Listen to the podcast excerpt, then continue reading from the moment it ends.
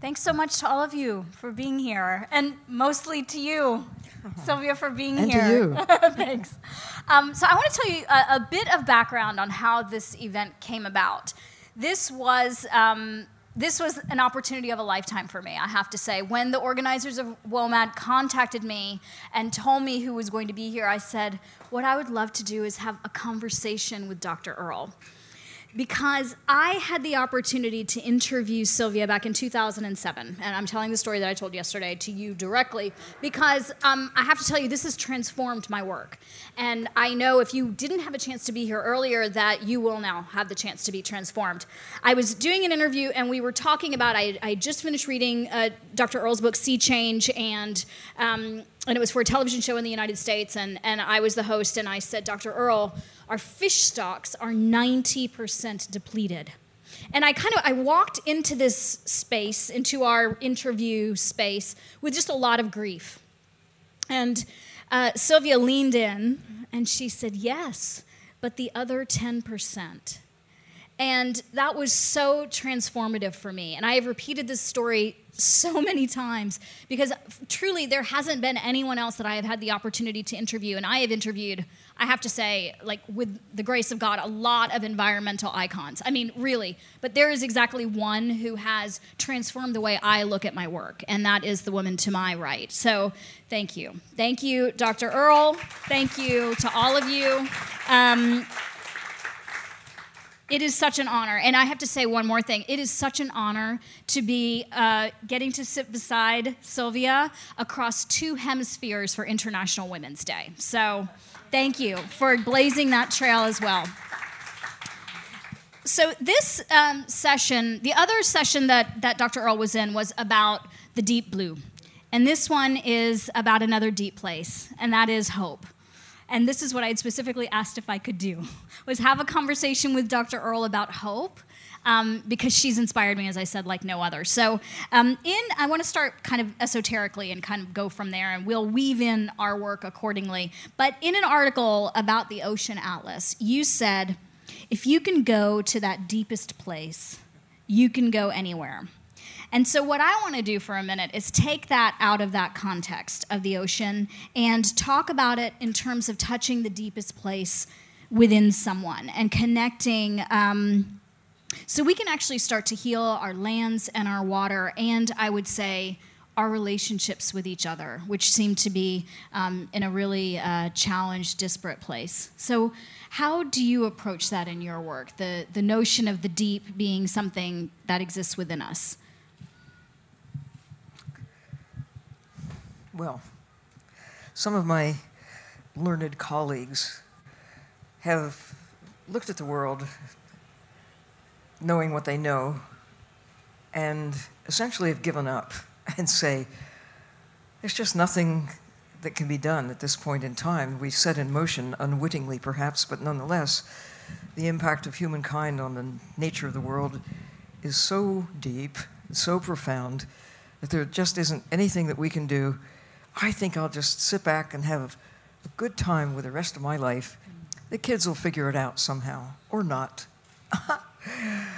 and I, I don't have any patience with them because I just don't. There's something that, there's always something that can be done to make whatever it is better than it would be if you do nothing. Mm-hmm. It's just, you know, to give up is is just not acceptable. That's all. It just isn't. Especially when you really look at situations such as we talked about some years ago. Half the coral reefs are gone. Oh, woe is us. Well, we should be concerned, but half of them are still in pretty good shape. They're not all gone yet. We're still alive, right? We can still breathe, right? Huh. And as long as you've got time, life, and can see how you can make things go from where they are to a better place, there's reason to get busy and, and, and do it. Uh, reason for hope, plenty of reason for hope. Now, one of my colleagues, whom I treasure as a friend, during a previous panel at this meeting, Charles Veron, um, huh, in a way, he hasn't given up, but he is very concerned about the things that we've set in motion with respect to coral reefs and feels that there's not much we can do. We're going to see the end of coral reefs by the end of this century, maybe sooner. Or maybe not, because there are things that we can do that will turn things around if we do what we have available to us right now. Now that we know what the problem is, there's a chance we can find solutions. There's no chance if you don't know, because you can't care if you don't know, but there's plenty of reason right now to, armed with knowledge that didn't exist when I began exploring the ocean, we have a better chance now than ever before of securing for us an enduring place in the future instead of just saying, oh, it's, it's over, it's done. Might as well just sit back and eat chocolate and drink wine. Until they're gone too. Until they're gone too. We're not going to let those go either. Um, okay, I, I, this is, I think this is so important because it is so easy with this glut of information to fall into deeper despair. And what you're actually saying is now no, that we have it. This is the best time ever. Exactly. I tell kids, choose a time to be born. Choose now. choose now. Actually, uh, I had a big conversation with Jackson Browne, the, the singer. Uh, well, it was in 2010. We were on an expedition to the Galapagos Islands, and it was that plus other things that happened during that expedition. But Jackson Browne has written a song. If I could be anywhere in time, it would be now. Mm. It would be now, because now we know what could not be known any time before. That gives us hope because we're empowered with knowing, with knowledge. We, we have the capacity to see what the smartest people who have ever lived before couldn't see because we didn't have satellites in the sky or astronauts walking on the moon to give us a perspective of, of something about who we are within the greater universe. I mean, anybody now can stand out at night and look at the sky armed with new insight into how precious this planet is and to be inspired to value what we didn't, we took for granted before. Uh, certainly I did as a kid, that oxygen in the atmosphere was just there. It's always been there. It will always be there, except now we know that it's vulnerable to our actions. And we have to consciously make an effort to take care of our life support system. Before, who, who knew? I mean, we, we were headed down a track that could lead us to a, a really bad place. but armed with knowing, we have the power to stop the bad things we're doing and do more of the good things that will keep us on a steady course for a long and enduring future. And I'm not alone in this optimism. One of my, my great heroes, Ed Wilson, you probably know, the, the biodiversity, voice of biodiversity, the voice for ants, for heaven's sakes. At Harvard University, he's the ant, treasured ant man, but he's a lot more than that. He's a poet of science and does see what we're talking about, what is really the topic of this whole conference about where are we, uh, who are we, and, and where can we go from this point in time. One hopes to a better place. And it's clear that we're going, we're in a tight spot right now with respect to climate change, the pressure on water, on food, on, on places for people to live. With 7 billion of us, it's tougher every year as our numbers increase. The pressures on the natural system, systems that make our lives possible, th- those pressures increase. But with knowing, we can figure out how do we have a lighter footprint? How do we stress the systems less when we were just oblivious to the consequences of taking fish using the equivalent of bulldozers, of strip mining the ocean of the life that's there, of doing to the ocean what it took us 10,000 years to do on the land, of decreasing the diversity of life. of, of changing the chemistry of the atmosphere. We're changing the chemistry of the ocean, which would be a real problem, except that now we know we've got a problem and we can do something about it. So I want to I want to play. Mm, I don't know if it's devil's advocate for a moment, but Or are you the devil?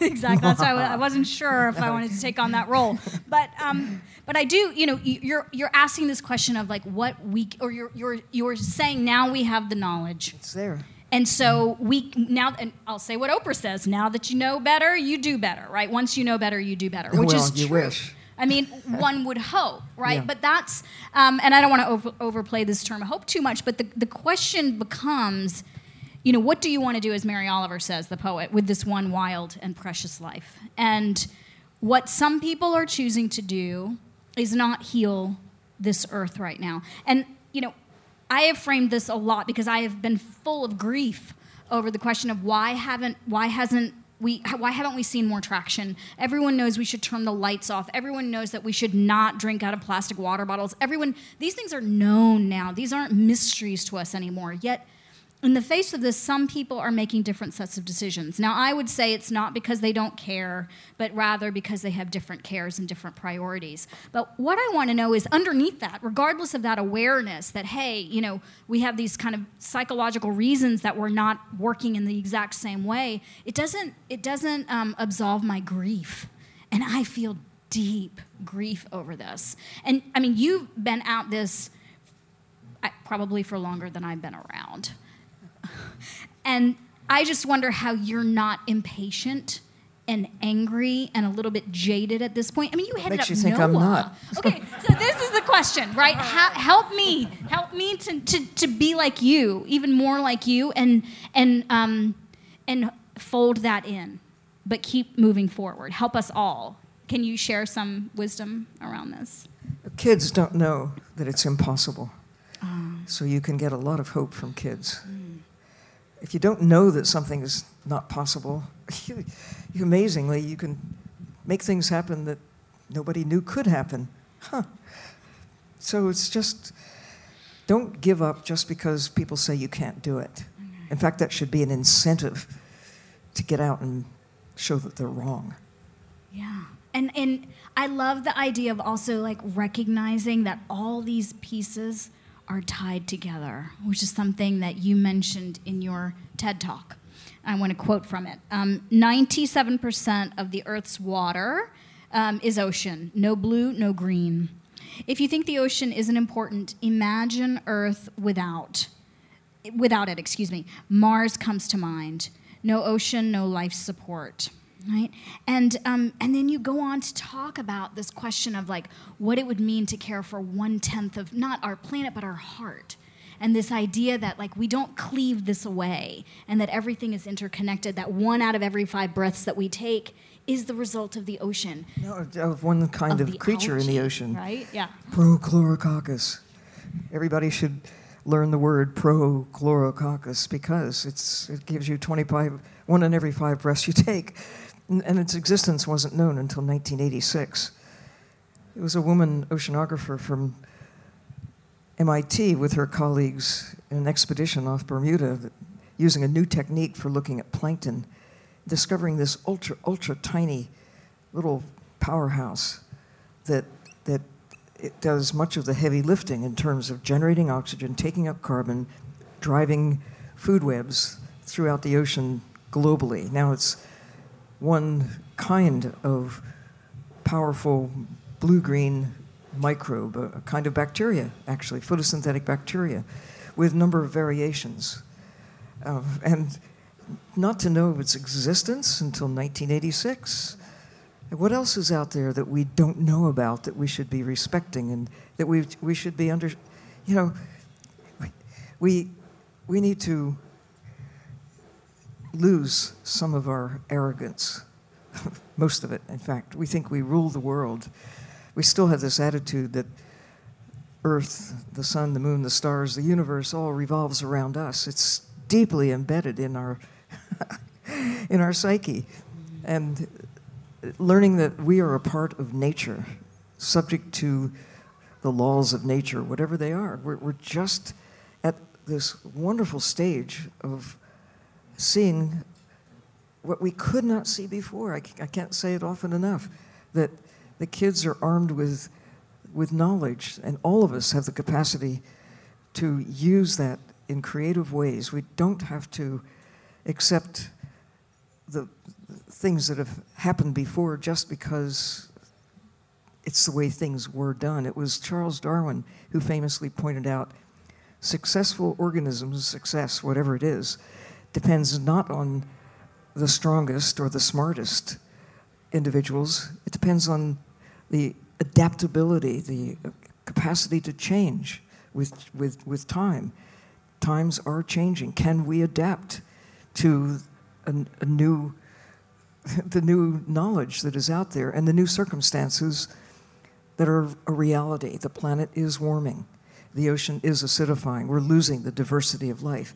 What can we do to stabilize to the extent that we have the power to do that by protecting the natural systems that work in our favor, take the pressure off the, our life support system, and figure out better ways of feeding ourselves, better ways of tapping into the energy that our civilization requires. We really don't have to rely on fossil fuels anymore now that we know the downside, and we also have alternatives that actually were mostly developed because we have fossil fuels that give us communication, that give us insight, give us knowledge. That's why this is the sweet spot in time. It's, it's the best time ever. We now can see a way forward. It's been costly to get us here. We have burned through a lot of assets, and I don't mean just fossil fuels. I mean, we have consumed much of the natural world as the cost of our prosperity. But we're just at this point that either we will continue until there aren't any fish anymore. I mean, we're 10% of the sharks. We could kill them all. We know how to do that. We came perilously close to killing all the whales. When you look at where they were and where they got to be by the 1980s, when we finally stopped by and large, we're seeing a little turn uptick in the prosperity of whales and other marine mammals, of birds. You know, we did eliminate many species because we didn't stop soon enough. Mm-hmm. We now can see the evidence. We know how to kill. Can we learn how to care? Oh. Huh. That's the There's key. challenge. oh. everything you're talking about to me goes back to once you know it, you can love it.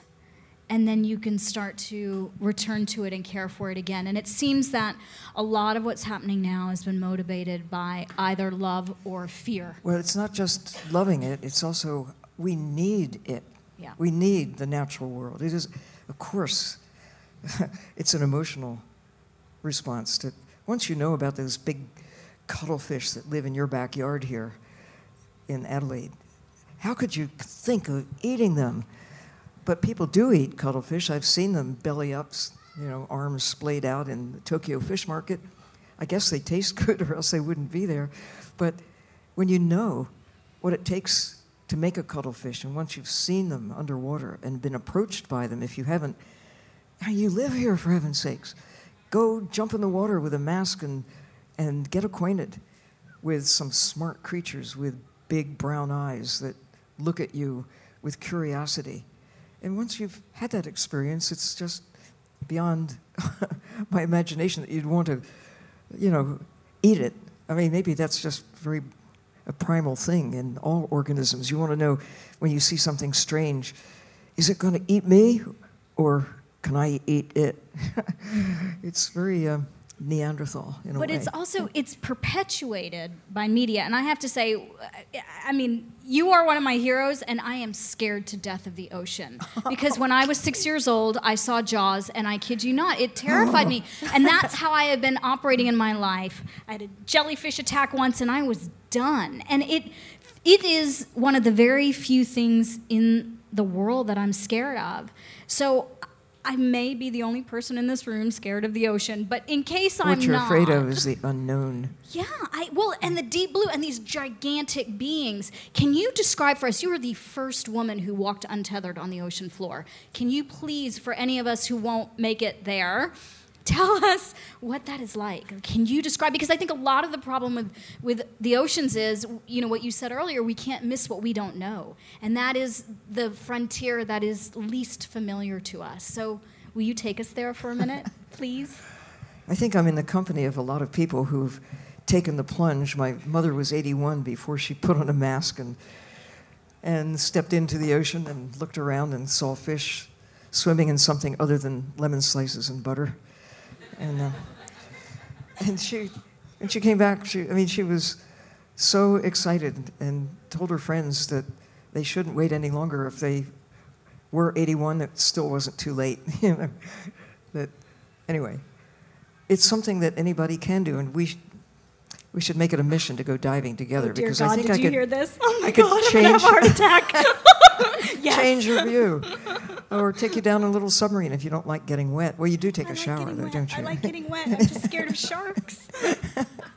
no, I mean Peter Benchley. Once he realized what he, the horrible thing that he did when he wrote Jaws, he did, he doesn't have anything against sharks. He was just telling a good story, but people took seriously Yeah. The fact that sharks have an attitude and that they're out to get us. I used to think that too. That's what I was told when I started diving, that uh, they're man eaters out there. And then I realized I don't qualify. Neither do you. and later, I mean, it, it clearly sharks are we're not on their menu. Uh, we're just not. Occasionally, a curious shark. I mean, they don't have hands to touch; they have only teeth to bite with if they are curious about something. So, many of the uh, alleged attacks are, well, what is this thing? Take a bite, but basically, it doesn't happen at all. Think of how many bites we take out of sharks. I mean, millions of sharks are killed now every year to satisfy the human appetite for a shark steak or shark fin soup or whatever it is. I mean, if, if they wanted to get after us, we could be in trouble every time we go in the water, except there are far, far fewer sharks now than there were when I started diving. Still, we are relentless about taking sharks. It's, it's just terrible. We just need to give it up, do everything we can to do what nations such as Palau have done. And just last week, the Federation uh, states of Micronesia have declared all of their waters to be a sanctuary for sharks. I mean, we need to yeah, do more of this. Why doesn't Australia protect all of its sharks? There are, there are allies in maintaining a word, world that works in their favor and in our favor. We need them. That's such a critical word that you mentioned, allies, because I think we have been conditioned, even now. I mean, I don't know if it, it, runs here, but there's a television channel in the United States called the Discovery Channel. Every year they have a very popular week called Shark Week, and they are our adversaries. And we have created this kind of, you know, it's us it's against so the world. egocentrical. We're not on the sharks' minds at all. They've been around for like 300 million years. And humans have been around a relatively, really short period of time, and we think that they're out to get us. No, they, they, they have their own habits that have been developed over, you know, hundreds of millions of years. We're simply uh, incidental newcomers in their ancient realm. Mm-hmm. It's very self-centered for us to think that they give a hoot about humans. Mm-hmm. Mm-hmm. Yeah. We're, they may see us as pests,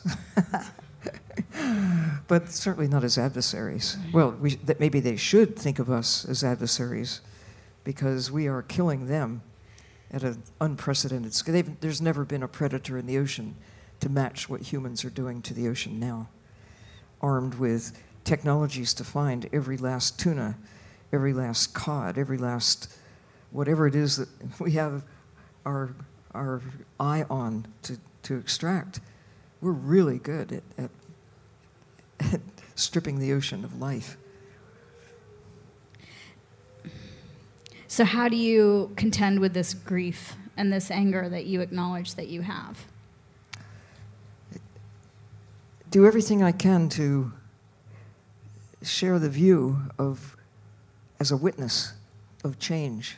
during this most extraordinary time and try to inspire people to get out and see for themselves because it's there. We're all witnesses to this most amazing point in history, and we're all, as, as no people who've ever lived before, we have the power of knowing, of using the knowledge that we have in ways each of us has different way uh, uh, that's special, that's unique.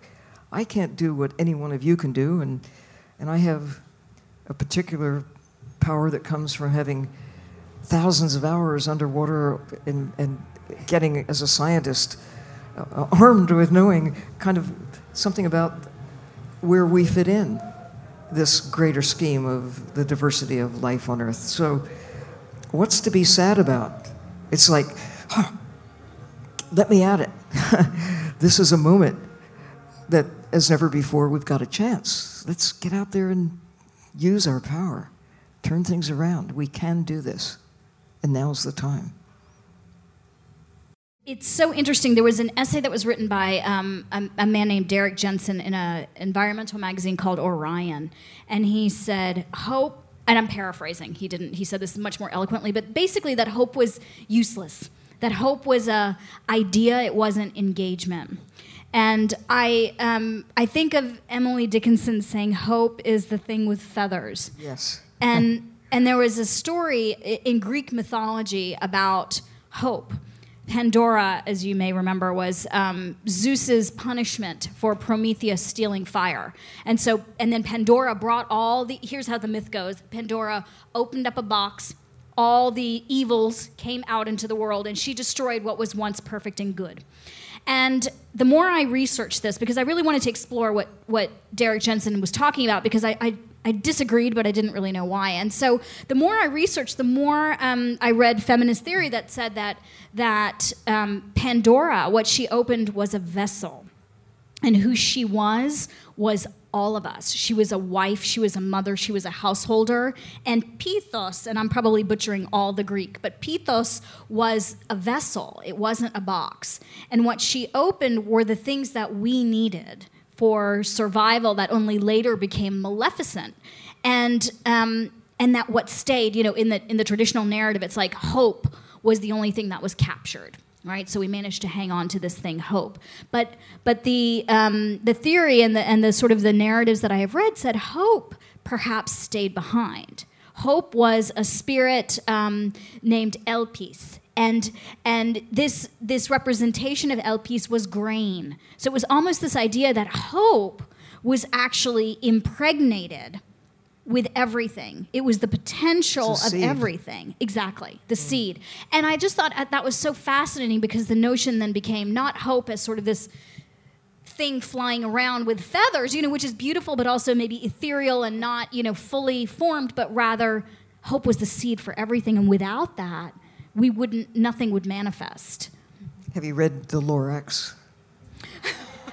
Dr. Seuss, my hero. Yay, yes. you know, there too, the Indeed. hope was a seed there we go. of what could be restored. Exactly, exactly. So, what seeds do we have to plant? You know, human beings suffer. We've got from, them. Got a lot of kids out there. We have a lot of kids out there. I have. I'm thinking of two of my nephews every time, and I think of your grandchildren, mm-hmm. and I wonder. Um, human beings suffer from single action bias, so we love to just learn one thing and then move on but we understand this is a journey. But I would like to know if if you were to suggest understanding what we know about the oceans, the like the very first thing every single person in this room should do or not do or encourage people to do or not do, what that would be. Well, there are a number of avenues to make this happen, but it's a question I've been asking myself, struggling with for years.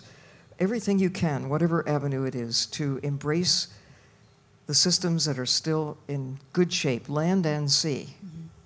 protecting the natural world is, is vital to our existence.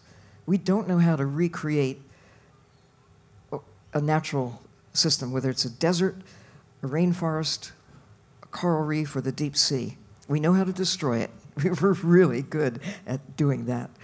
But putting the pieces back together again, the best hope we have is protecting what remains of the fabric of a world that got us to where we are. We've been chewing away at the assets, taking down the trees, destroying the diversity of life. And not just the individual species, but the entire systems that, that represent the collective actions of so many individual species. So, and doing what we can to restore what's been damaged or lost. But highest priority is look at Earth as your life support system, learn everything you can about it, then do everything you can to take care of it, whether it's in your backyard, improving a backyard system as a more attractive habitat for birds and other wildlife seems like a small thing. But, you know, if every one of the seven billion people on the planet did that small thing, or even if half of them, or even if a tenth of them did something as simple as what you can do in your backyard dig up your lawn, put in something other than, than fertilizer, water hungry grass. I mean, you can keep a little patch if you want, but get, you know, think of nature, a, a natural system. Work with the plants that occur in a place naturally. My mother did this, oh goodness, and got rid of the lawn.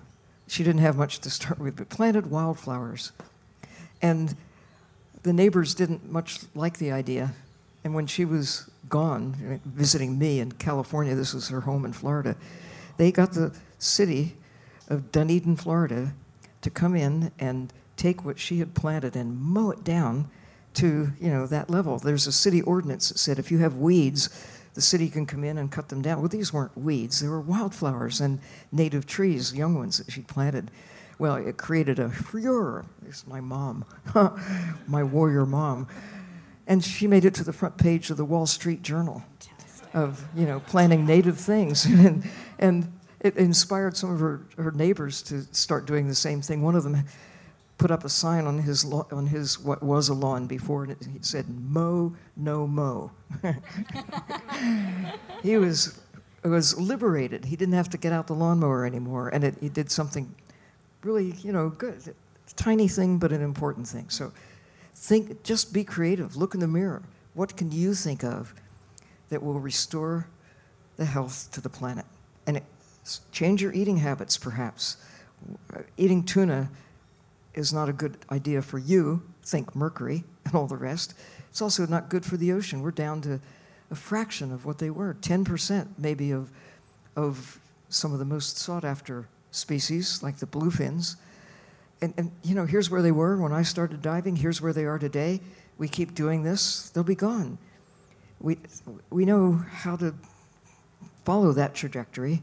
We also know, as in the whales, stop killing them and there's hope. There might, they might not come back, but they, they have the best chance if we stop killing them. It just seems so obvious, and we can do it. It does. That's the astonishing thing. It's like stop using all this plastic. Yeah. I mean, you know, the numbers are com- staggering. I come from the pre-plasticozoic. The pre what? the pre-plasticozoic. there aren't any plastics in the ocean, or actually, there, there was some. We had some plastic containers, uh, uh, Tupperware. We had Tupperware parties, uh, and I still have some of those Tupperwares yeah. decades ago. We don't throw them away. No. It's the single-use plastics. You had some statistics. I do have statistics. Listen to this. Okay, um, I should have brought my glasses. Five trillion pieces of plastic weighing more than 250,000 tons floating in the water around the world. With a global population of about 7.2 billion, that's nearly 700 pieces per person. in our lifetime. I mean, this is astonishing that we swapped out um, convenience, I guess would be the best way to say, or that we thought this is what we needed, which I think is also a part of this it's marketing. It's marketing, but it's also it's what you said.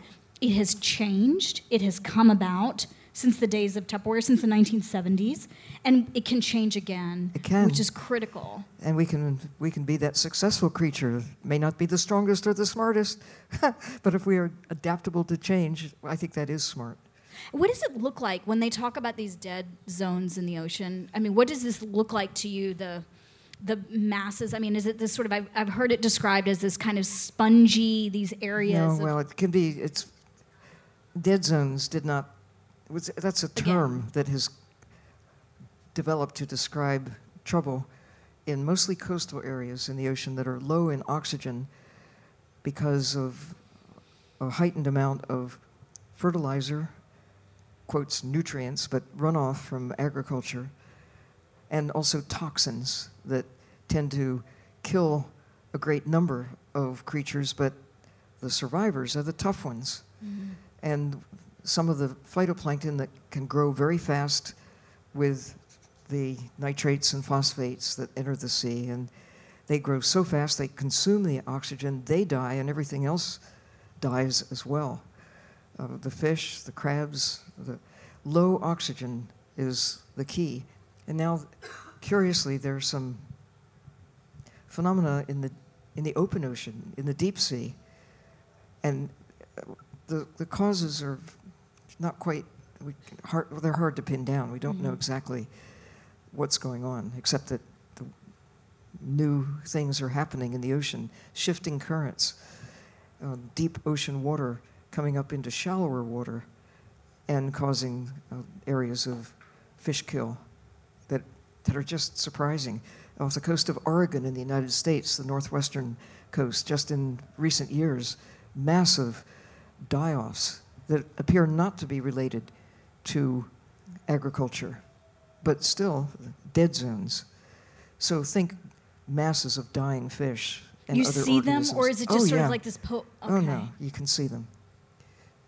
It's not. Well, Not- that would be yeah, terrible, terrible to witness. I um, I will tell you since since we spoke just yesterday, and you mentioned the curiosity of the cephalopods, I thought about eating this octopus, this exquisite, exquisite octopus I ate in Lima, Peru. That made me cry, which is the first time food has made me cry. And now I think of this already in a different way, and. Um, I'm not going to eat it again. but I just, you know, it's more this this question of culture. Like, what is acceptable in one culture to consume? You know, sushi used to be uh, under the purview of sort of, uh, you know, or an abundance of seafood was something that belonged to, you know, Southeast Asia. But now, you know, in the middle of the United States, in the Midwest, where there is no, you know, there is no access to ocean, people want their tuna sushi just like you know someone in you know you Kyoto can, would. You can learn to eat it, and you can learn to not eat it. Mm-hmm. we have choices. Do you eat any any fish at all? Well, any I, aquatic I used life? to. I come from a family growing up near the sea in New Jersey and then Florida, but I can't anymore because I know too much. I know what the fish and other creatures have in them that I don't want in me. That's reason number one. But actually, reason number one is I know how valuable fish are alive, and I don't want to be part of the problem by, by uh, you know, every fish I don't eat is a fish that potentially could be out there doing its wonderful thing in the ocean. The ocean needs, and, and we, need, we need a healthy ocean, and a healthy ocean needs fish. We, except for coastal communities that don't have many choices, where, you know, fish is vital to the, the survival of some. But that's not true of 7 billion people. Most of us have many other choices about what to eat. And the cost of a fish is typically not truly accounted for. We, we think of fish as free, right? I got into trouble when I was the chief scientist of NOAA, the National Oceanic and Atmospheric Administration in the United States, because I kept pointing out to the National Marine Fisheries Service that they accounted for fish with a zero accounting base until they're dead. A live fish was worth nothing. It's only when you killed them that they had a value. That's when they started calling me the Sturgeon General mm-hmm. because, because I was making a fuss about the fish. He said that a fish alive has to be at least as valuable as a fish dead. And when you take it out of the ocean, why aren't you subtracting something from the balance sheet? Because, you know, it's gone, you take it away, and, and yet you think of them as valuable only when you've taken them out of the big bank account, the ocean. And we're depleting that bank account, depleting the assets. Now, 90% of many of the big fish gone since the 1970s. Huh. And yet we just blithely go on continuing to, to kill, thinking that they will somehow magically replenish themselves, and magically they're not. They're not. We kid ourselves into thinking that we can sustainably take large quantities of wildlife. Well, we can sustainably take small quantities if we're really smart about the methods. Trawlers, huh, why? Why even think of taking fish with these giant trawlers that are so destructive? You're not just taking large numbers of fish, you're killing the ecosystem that makes the fish. I mean, so you get a double loss on the, on the balance sheet if you are accounting for them at all. I, I, anyway, you can see why I wasn't popular with the National Marine Fisheries Service. but I, you know, I think that it's not that I'm against fishing or fishermen. It's just that knowing what we now know, the new understanding, the reality, that we're so good at finding and capturing what lives in the sea that we're, we're too good at it. But we're not good at all, really, when you think about the, the, the, the waste that is involved in the destruction of the systems that we need for reasons other than pounds of meat. We need systems that generate oxygen, that maintain the biodiversity of a planet that keeps us alive and I, I keep saying to people who want to listen the most important thing we take from the ocean is our existence. It's our existence. We, we owe our, not just our livelihoods here and there, but our life depends on an ocean that works in our favor. And now we've got knowledge that backs it up. Now you can see it. So, can we adapt and change armed with new knowledge? Well, 50 years from now, I guess we'll have an answer for that. Either we will have made progress in the right direction because we've used the knowledge we've got to protect the systems that make our lives possible, or we will have failed to do so. And the kids, believe me, they're watching. They're watching, and hopefully, they're devising better systems than we have now. Because this trawler, if you're not familiar with this, that Sylvia was describing, it's as if we wanted to just pick this little sweet little um, plant right here, and we wiped out absolutely everything exactly just to get that one thing. Like mm. we're eating just this tiny fraction of what it is that is being captured um, with these bulldozers, as you said yesterday. You said clear, clear cutting. cutting. Exactly, yeah. exactly. So it's an astonishing way to do things, and it again is embedded with this hubris of like, ah, we're just going to take it all out who cares you know and you're explaining like if we want to live in the future we should start caring now. And you know i i'm thinking also of what you had said in the new yorker because you mentioned this idea of not valuing the fish until they ended up on the plate. And we also don't value the water or the air or the soil until we damage it and then we pay to restore it. And um, and i just want to read this because I, I thought it was so powerful. You said there are. Um, to simply attack, this was in the wake of Deepwater Horizon, which was an oil leak in the United States, and because of our wonderful technology, you could actually watch it. BP, by the way. It was BP. Listen up. Um, I'm not sure. I mean, you know, is any is any are any of those companies noble? I mean, we could go back to Exxon. I'm just wondering. We could name all the names, couldn't we?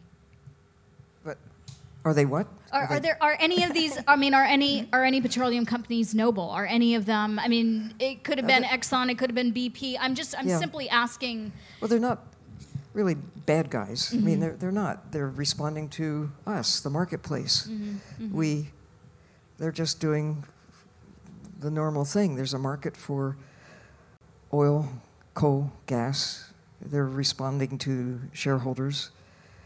Um, they're not um, out to kill the planet. They're out to make make a profit. That's what they do. And some are more responsible than others.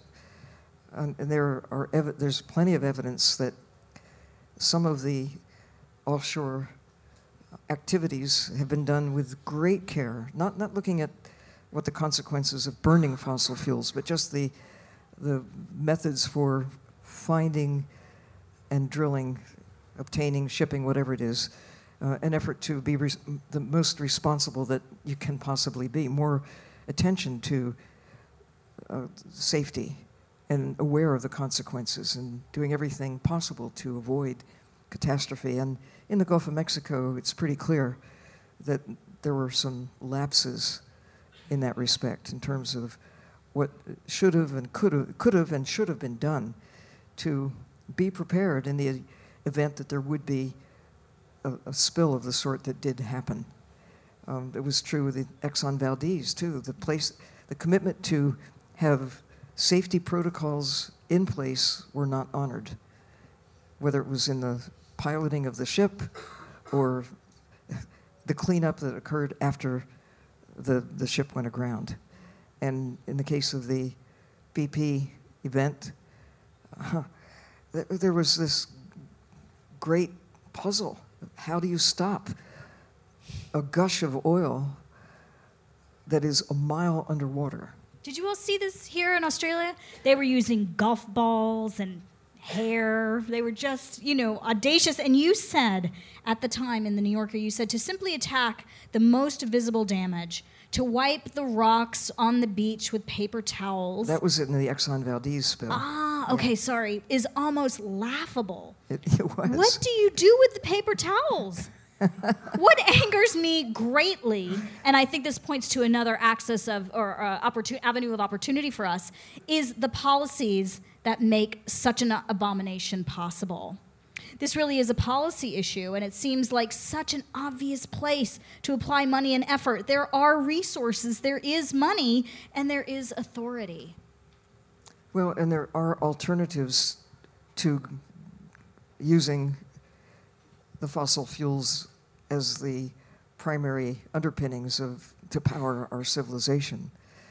Um, and, and we are in transition right now. I mean, if we are going to make this, get through this time into the, the next century and beyond, the better use of solar energy as the key. There are other sources with wind and other, other answers to how do we power our civilization. We want to continue to power our civilization forward. But there, we just need to get on with it. And we're subsidizing the extraction of fossil fuels, and we're not accounting for the real cost.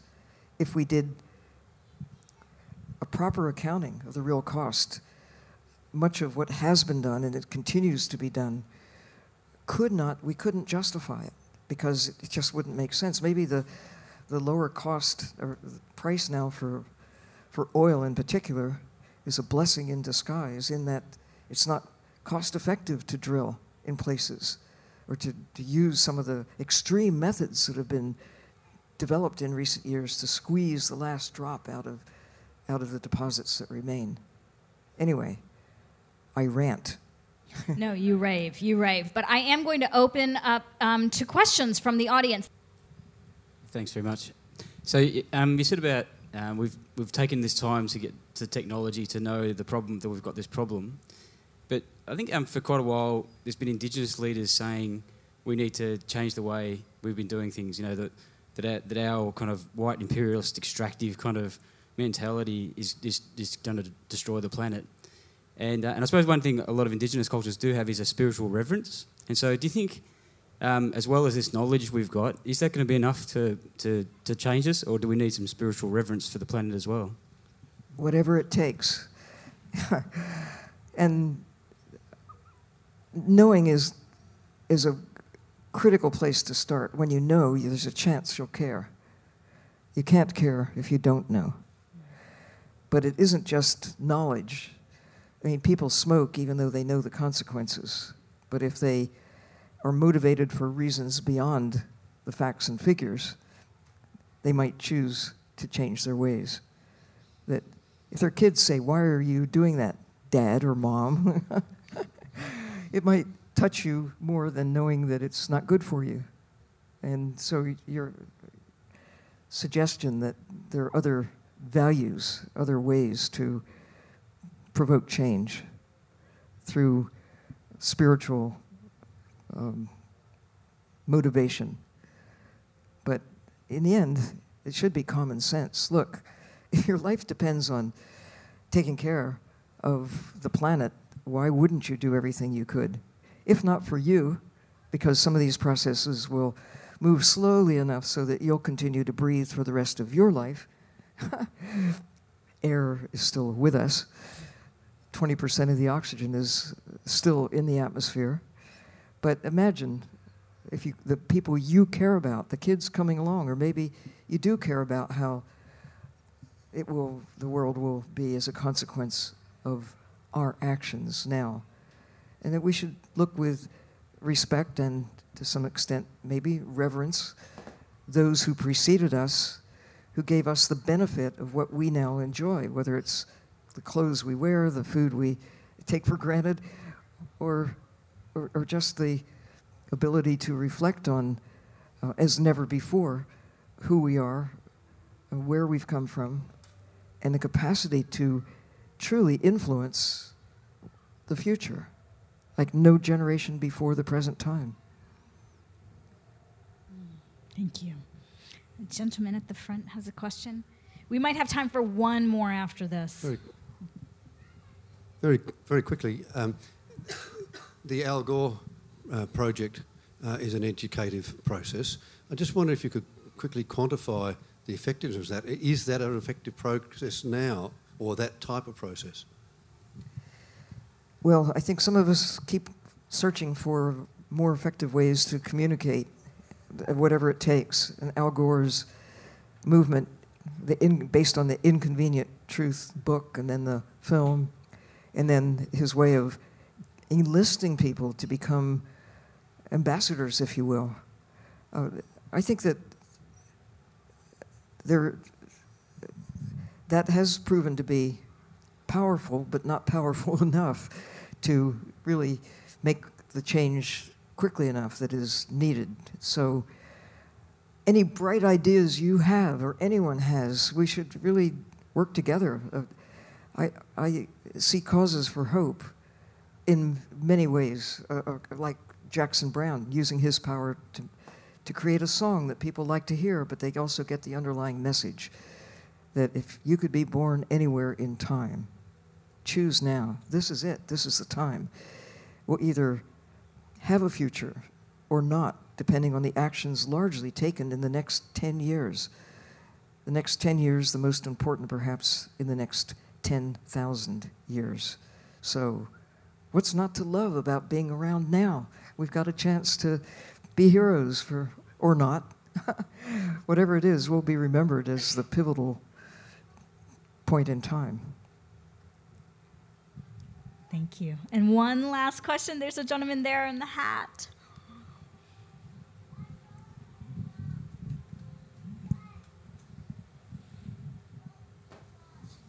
Thanks. Um, I know a community, a, a, little town, a community that um, the community does great things, and I've, I've listed a few of them down while you're talking. Um, they have created a community solar groups where, where they organise groups to households to buy solar panels and they get them cheaply and they put them on their houses. They have rock pool rambles, they have working bees of all sorts. They uh, protest against fracking and coal mines. Um, they create habitats for wildlife. Um, they've created a marine park. Sir, I'm sorry to and rush a marine you, sanctuary. But do you have a question? Yes, we I have. only have two Can minutes you, left. well, can you talk about creating hope by acting local?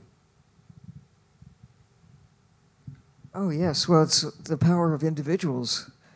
Uh, good ideas spread, and success has a way of begetting success, just as sometimes the reverse takes place. But there's a kid in Texas who started picking trash up off the beach, and it ballooned into the Center for Marine Conservation, now the Ocean Conservancy, with with coastal cleanups around the country and has spread internationally.